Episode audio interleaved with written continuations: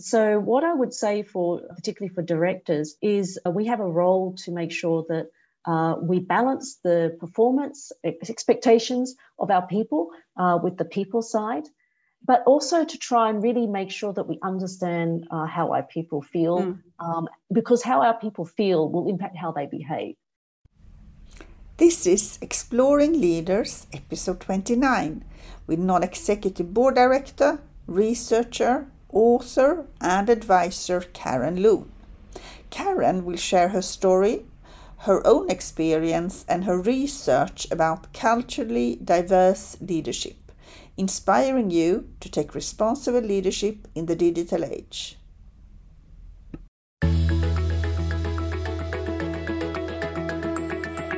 Do you wonder how trailblazing leaders sense at scale, involve to innovate, and align the actions in this increasingly digital world? Welcome to the Exploring Leaders Podcast. The experienced team at Digoshen interviews leaders from around the world for insights and inspiration on how to lead in the digital age.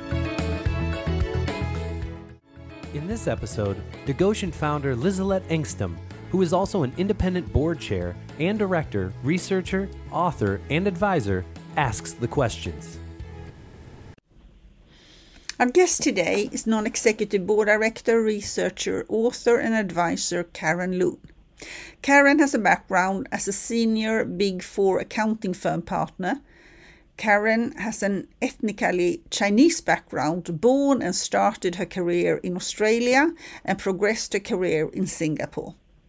Karen has worked with the world's leading banks and led several diversity initiatives from her senior relationship and assurance partner position. She has studied systems psychodynamics and corporate governance, and her research interest is within identity work and organizational change. She's written a book that is newly released named Fostering Culturally Diverse Leadership in Organizations.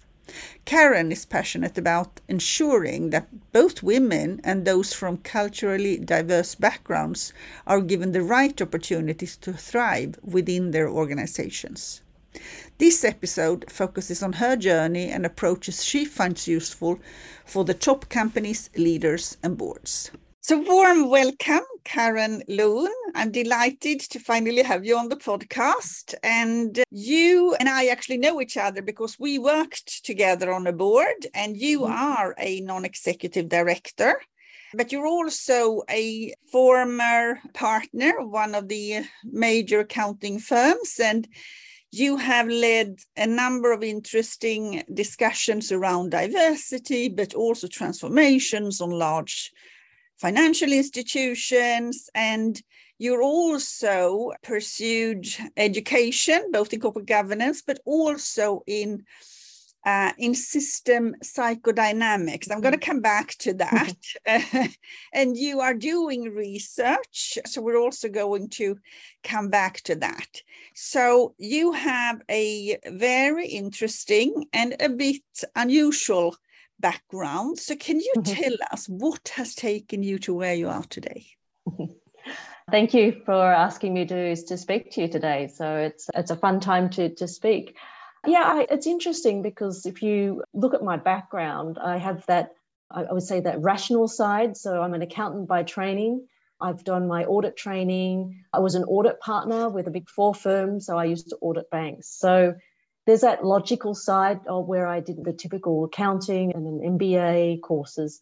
But one of the things I've always enjoyed was also around people. And that's something that became a lot much more of interest to me later in my career.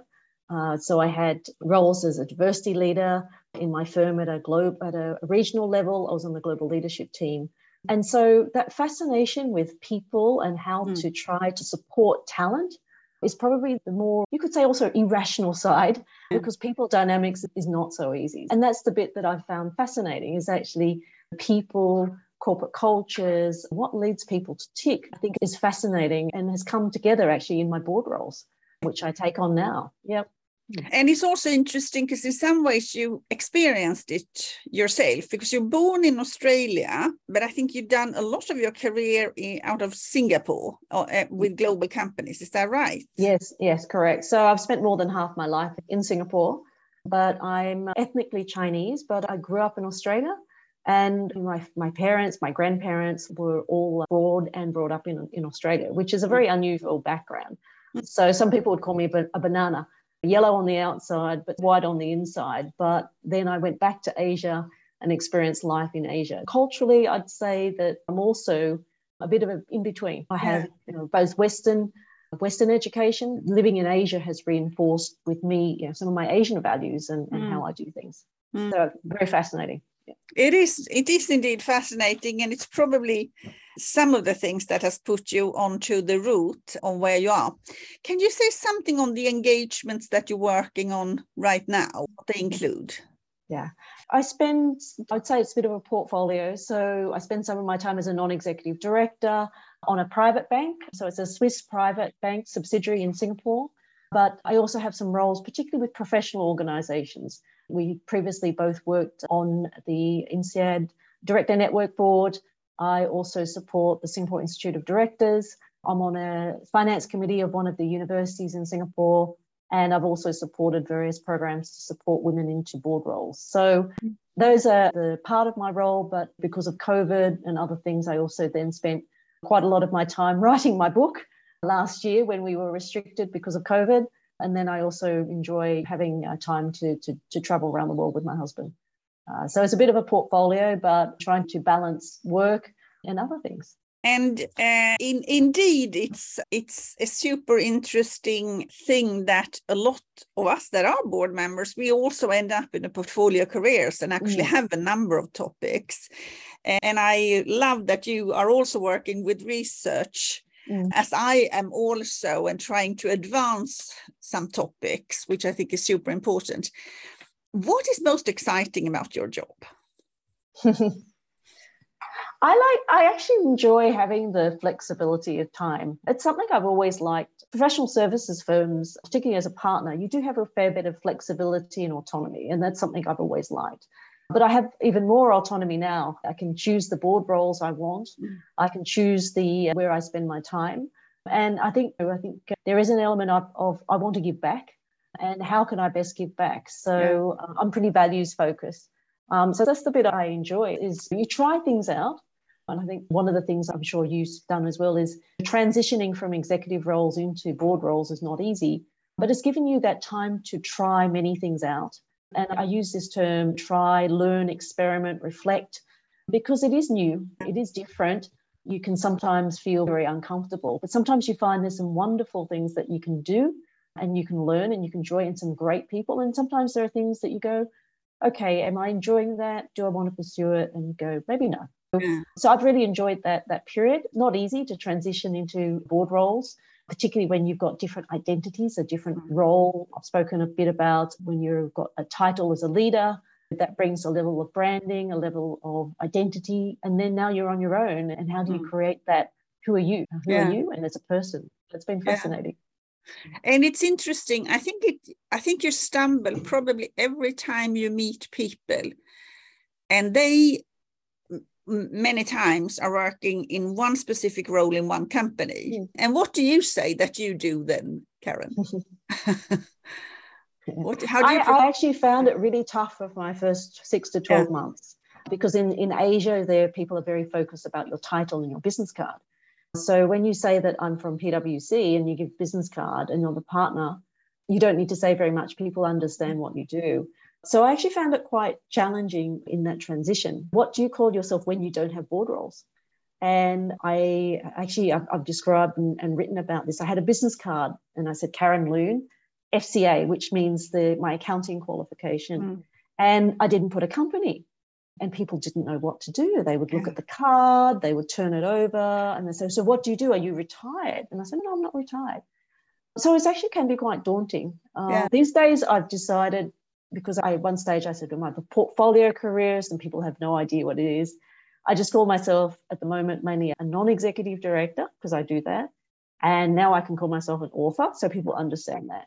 Yeah. Uh, but yeah, it's it is a big thing. People get quite hung up about titles and yes. putting people in boxes. Yeah. And I think the world's changed. A lot of people do many things, and so it's okay. Yeah. But you just have to get used to these sorts of careers. Indeed, and let's get over to your uh, to your book. You have mm-hmm. written a book that is just released, and it's called "Fostering Culturally Diverse Leadership in Organizations." Mm. What made you write that? that was really a personal interest of mine. So I went back to INSEAD, back to, and I did an executive master in change part of my reason I did that was I had decided I wanted to be able to support the next generation of Asian Australian leaders. And so, if anyone understands a bit more about Australia, they would understand that 15% of the population or more have Asian ethnicity, but only 3% of people are actually in senior roles. Mm-hmm. And so, I always had a particular interest in how could I actually help uh, the organizations, the leaders to increase their leadership, and how could what can individuals do to step up and make it into leadership roles? Mm. Part of it, my own motivation. I built my career in Singapore, mm. and I felt uh, that I'd like more people to be able to do build their careers in my home market. Mm. So that was my motivation to go to INSEAD, and uh, the program was amazing. It's a the Executive Master in Change is a program where they talk about understanding yourself as an instrument of change. And mm. that's quite philosophical, but you learn about yourself, you learn about, particularly from a psychology, a psychodynamic perspective, how we interact with each other, particularly mm. when we have anxieties, and then how that plays out in organizations, in teams, in groups, mm. and affects things. It was a fascinating journey. My thesis was actually on how Asian Australians make it into leadership. So, from an inside out perspective, I want to understand the experience of leaders who had made it mm. in organizations and understand what made them become leaders so that I felt I could then use those case studies to identify roadmaps or particular ways that companies could increase their leadership and then what aspiring leaders could do to make it into leadership. So, part personal journey, but part of a way to, to give back. You can check out more hints and tips in the blog post covering this podcast episode of Exploring Leaders at the Digoshen blog, which you can find at digoshen.com. I think it's fascinating because it also gives you a lot of passion and drive mm. into your topic. In the beginning of your book, you talk a lot about identity and you mm. differ between an identity and social identity. Can you explain mm. a bit more what that yep. is and how it impacts you in terms of your professional mm. roles? Yeah. Personal identity is more who you think you are, whether you might feel that you are talkative or loud, it's what who you think you are as a person. But we are also people, we have interactions with others. And so how we identify with others is a social identity. So I might be a professional, I might be an accountant, I'm female, I'm Australian. So these are identities of groups, and you're actually a mixture of both. You are who you are, think you are, but you also are, in a way, who others think you are as well. And so that that is an interesting balance because sometimes you are swayed by how others think of you, uh, good or bad. Yeah. And how do you think that impacts your role in your professional role? I think we all have many identities. Mm. For example, being an accountant could be an identity, and people have a particular perception on who an mm. accountant is. Or being a director, they have a particular perception on who you, who you are. And so I think there is one book I found very interesting by Herminia Ibarra. So it's called Working Identity. And I think mm. we may have, some people at INSEAD may have also read it. I found that fascinating because, in a way, and she talks about how we basically, if we want to transition into roles, we need to learn and look at role models. We need to try things out. And then we see basically see how things are. And if we might adopt some of the traits or how others act, mm. and sometimes we won't.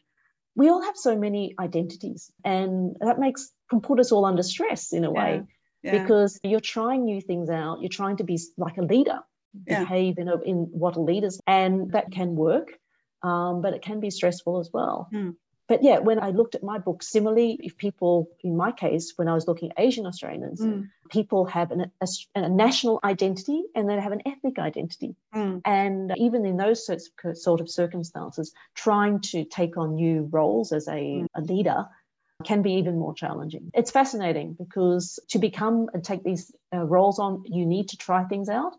but you will experience whether it's imposter syndrome or other things. And yeah. it's just but it's interesting. One of the things you think directly when you say that is is something that I think you have experienced both in your cultural role, but also in your female role. If there are no role models, how does that help or hinder you? Yeah. It's it can be tough. I'm sure you've similarly had experiences where there were role models, no role models. And sometimes people can't quite see you in that role. You know, in early in my my my career as a new partner, there weren't probably as many women in, in mm. roles. Mm. I tended to be perceived as very quiet. Mm. They probably expected leaders to be noisier, ask a lot more mm. questions. And it takes time to to try and find your way when you don't have role models because people will expect you to act or behave in the way that the, the majority group has. Yeah. yeah. So you're not matching their expectation. That is something you have to overcome. So you, if you, if we just also take a bit in the business industry, how do you see that the the focus and the progress of inclusion and diversity has it changed anything over the last years? Is it mm-hmm. mainly talk? What is happening? Can you give us a bit of flavor on that? Yeah. I think society is definitely changing. So if I think about the discussions that I was having with people in Singapore or Australia 10 years ago, it was probably all about gender and it wasn't as extensive. Today is a very broad discussion. Mm. I think with the push for more ESG, and investor push, that sort of thing, I think is definitely a lot broader. But it's becoming a lot more complex because yeah. I would say in the last five years, particularly since what's happened in the US, people are becoming quite even more sensitive and more sensitive than they were.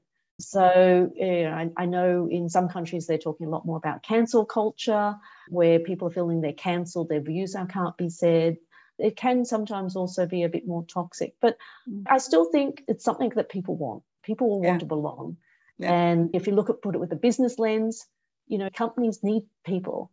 Yeah. People want to work at a place that's fulfilling. And so I think it's still important and will increasingly become more important to businesses, but not just from a branding perspective. They've got yeah. to do more and really have, make sure that people's hearts and minds are aligned with the businesses mm. they work in. Mm. And as one example, you actually talk about something that I think many of our listeners haven't heard, and that is the bamboo ceiling. So, can you say what does it mean, and how does it come about, and mm. what is it that needs to be understood about it? Yeah. So the term the bamboo ceiling's been around for about 15 years, made famous by a lady called Jane Hyun from the US who wrote a book about it.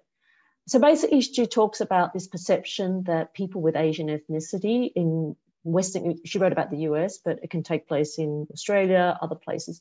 There's a perception that they're quiet, there's a perception that they don't speak, they're not great leaders, and that sort of thing. And therefore, what happens when they're getting more senior, they don't actually make it into leadership. They meet, mm-hmm. hit a bamboo ceiling and they don't make it through. And that is something I think, unfortunately, the numbers aren't great. In many professions, you'll have a large proportion of people with Asian ethnicity, mm. but you just don't see them at the top. And that's something I think has become a lot more, I would say, of interest to people, particularly yeah. since a lot of the Asian hate crimes in the US. People have actually started to become a lot more vocal with Asian backgrounds that they feel that things are not fair. They're not willing to be perceived mm. as being quiet. And this is actually starting, I think, to have a bit of interest because people are saying, look, I don't want to be viewed as silent.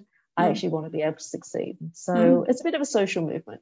Yeah. It is a bit of a social movement indeed. And still, we as business leaders, we need to understand it and be able to work with it. Mm. You have interviewed a vast number of uh, these Asian leaders. Can you say something about what does the successful leaders do? What is mm. it that they are mastering somewhat or activities they're doing differently? Mm, yeah. As you would expect, they're technically strong. But I think one of the things that I talk about in my book, and I think this is where having a system psychodynamic lens is, is interesting, is I think you know, whenever anyone goes through, and we spoke about identity changes, they will experience quite a lot of stress because you're trying to, in a way, act as if you're someone that not, because you're mm. trying things out and you feel very uncomfortable and that sort of thing. And one of the things that I found is of the leaders will trying things out. So they're open to trying things out, but they try things out as, as well as build relationships. So that's another thing. But they're also able to manage this stress mm. reasonably well. And that's not easy. Because mm. when you're under stress, sometimes some people withdraw a lot. They work hard yeah. themselves and don't want to build relationships. And then you get others who actually are trying to build lots of relationships and may actually offend others. And so I found that good leaders were able to balance trying things out, reflecting, building great relationships, but able to manage their stresses and have people that they could get support from, whether it's sponsors, mentors, family. They were able to have time to think because they had professional programs, that sort of thing. So there was no one silver bullet on how they made it. It was just that they had a number of things that they worked on and they were very reflective themselves of that helped them get into leadership roles. And uh, if you look at that, there's obviously a couple of things that these leaders that is aspiring can do. And if you pick mm. out a couple of things, what do you think they can try to do? A couple of things I suggest. The first one is really to understand yourself. And I think that's something that many of us don't want to take feedback on. We don't like getting 360s. But actually, one of the things I have learned, we touched on this when we do the IDP program with INSEAD, but also my EMC program, is that the way we think of ourselves is not the way others perceive us. And so often putting a mirror to ourselves and seeing how others sees us is very useful because mm. you then see things that, that you perhaps go, okay, I need to adjust. So that would be one thing is understanding yourselves in stress, how you manage things. Uh, building good relationships was extremely important, mm. uh, particularly sponsors.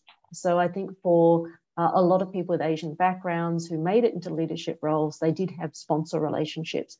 But it's not just sponsor relationships, there's mentors, there's others as well. But I think mm. sponsors was key. A third thing I would say is managing tensions. As I mm. mentioned, mm. learning how to manage your stress and making sure that you've got support mechanisms to help you manage your stress is important.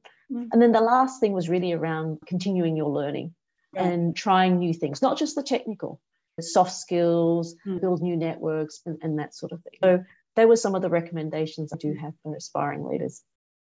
So, this is how we can work if we are in a position we're trying to get somewhere as individuals. If we take the other role mm. um, from leaders and not the least from boards, that in many, many jurisdictions now it is tasked to look mm-hmm. at culture. Yep what do you think that we can better understand what dimensions is it of diversity and inclusion that we need to understand better in order mm. for us to actually try to get a grasp of it yeah, yeah. yeah definitely i think boards need to look more i think more holistically at diversity and inclusion because i see there's an alignment with your corporate culture and if we think about our corporate cultures, uh, we have the, the our performance, we but we also have to manage, manage our people. And so, what I would say for particularly for directors is we have a role to make sure that uh, we balance the performance expectations of our people uh, with the people side, but also to try and really make sure that we understand uh, how our people feel, mm. um, because how our people feel will impact how they behave. Yeah. And one of the things I do talk about, which I know can be used, for example, are culture audits, because I think looking at diversity and trying to fix mm. numbers mm. is one thing, but mm-hmm. often what can actually inhibit mm. greater diversity and inclusion is actually the corporate culture. Mm. And so, culture audits, trying to understand how different demographic groups people feel, not just, I would say, surveys, but really I don't like the word focus groups, but using sessions to make sure people are able to relax, mm. say how they feel. There, I think there are ways that the board can try and ask management to deeper dive into yeah. the culture, because I actually feel that the culture can actually be the thing that actually inhibits yeah. the diversity because people will not feel they can the culture can inhibit how mm. people mm. behave mm. or it can make behave, people behave in a way that is not supportive of greater inclusion and diversity. Yeah. I saw some research quite recently that had identified that and in this instance it was on the gender but i think it can be, most likely be broadened into a broader and that was that they as you were calling it they had all of the technical, and, but they also had all of the evaluation from the people around them. But the evaluators didn't perceive that they had leadership potential. Mm-hmm. Uh, so, how would you say that boards and leaders need to think about leadership potential going forward? Mm. Yeah, I think it's not an easy question because I think in everyone's minds they have a mental model of the leader. Mm. It's around leaders have to create an environment where followers follow them. So mm. I think part of it is really around trying to create that environment that people with different backgrounds can thrive and be comfortable. And that's not easy. I think a lot of what I've said is really around trying to create that environment, but maybe they need to revisit their views on who a leader is the leader attributes, and particularly around the people skills. Are they actually focusing on the performance? Mm. Or are they actually also trying to balance people, which is such an mm. important asset these days? To get even more value out of the podcast series Exploring Leaders, you can find everything from research reports to advice and courses at the Digoshen website, which you can find at digoshen.com and such a good area. I think we're going to get over a bit more to, towards your recommendations and insights. So, is there a company or a leader you think that we should keep our eyes on uh, that can make us think a bit better in this area? Yeah. No, not an easy question. One of the companies that I've spoken about, and I know quite well because I used to also work with them, which has a very innovative uh, culture but also values inclusion and diversity is DBS in Singapore. That's mm. the Development Bank of Singapore. And I think the reason I've mentioned that is they are very good at innovation. Mm. They've got won various awards globally about that, but they also have a lot of women on their boards and other diversities as, as well. So uh, a lot of it is through the culture uh, that they have in the organization, trying to balance performance and people but not necessarily having a lot of specific women's programs or other mm. programs. In fact, the number of women that they had on their management teams 10, 15 years ago was way before they had any programs. So that's why I think that's a, a pretty good example yeah. of an organization that actually also has great performance, but is also perceived as a great employer and has a pretty good diversity. And I think that is so interesting. You keep emphasizing both the performance and the the culture and the inclusion to have the balance between mm. that yeah. uh, i think that's super interesting you is there any sources that you look to or any podcasts or blogs or books besides your own which we're going to come back to yeah, I think unfortunately, when it comes to diversity, there aren't a lot on from a system, a psychodynamic perspective. But there is a book that I, other than Herminia Ibarra's book that I mm-hmm. mentioned, mm-hmm. there is a book that I found um, very interesting. And I think it's worth leaders thinking about because I think, in a way, if they understand that, then maybe they, they will think more systematically about what it means for mm. others. It's a book by Naomi uh, Shragai, and I, uh, the book's name is called The Man Who Thought That His Job Was His Life. Uh-huh. So that's not necessarily a book a diversity book, but I think it's, to me, I found it interesting because so much of what happens in, in organizations, mm. because an organization is a collective of people, yeah. is things happen because of how individuals feel. Yeah. And how the, how their upbringing impacts them, how they then in, interact at work. And I think I delve into this a lot in my book, but so much of who people are is because of how they've been brought up at mm. home and their mm. relationship with their parents and how they then have experienced different situations at in school and things like that.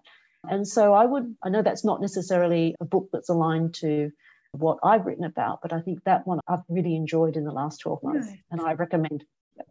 And talking about your book, where can our listeners find your book? Okay.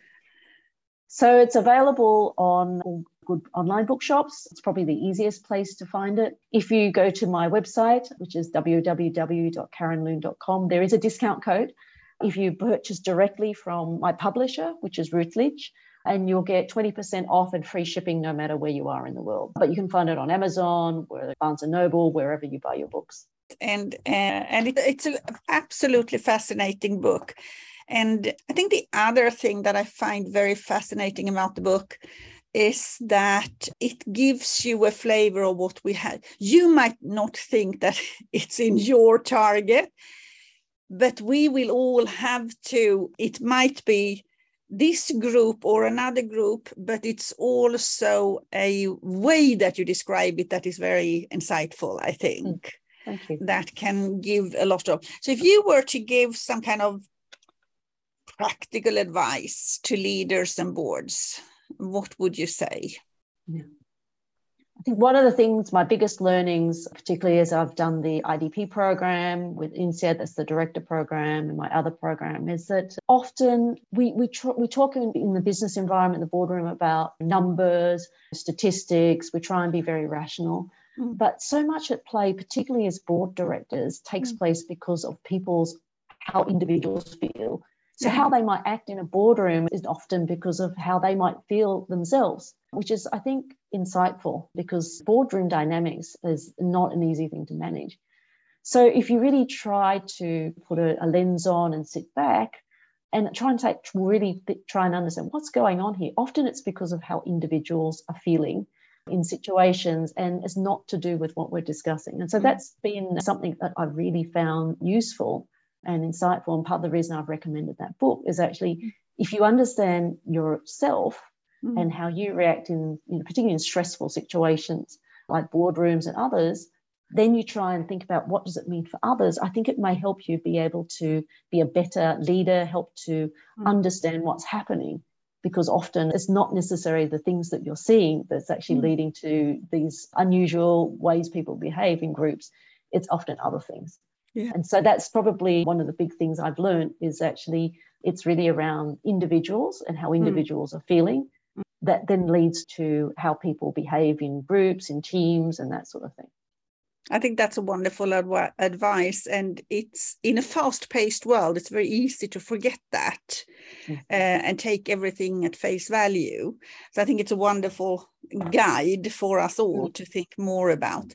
So I wanted to conclude this with a question that I uh, put to all of my guests. And that is if you were a furniture, what would you be? Oh gosh, that's a that's an interesting interesting question. I'd probably be a lamp. Oh wow! Okay. Yeah. tell me I, why. Mean, at the moment, I think if you if you're the lamp, you can see lots of things and observe. And I mm. think that's the thing that's I've really learned over my INSEAD journey is actually observing. You can just see a lot. You don't need to contribute. And so I'd probably say I, I, I mean I, I like observing. I think sometimes if you're very reflective, you can learn a lot of things. Thank you so much. I think that's a, such a nice way to conclude this. And thank you so much for taking the time out of your busy agenda to, to talk to us. Thank you. Thanks for the chat.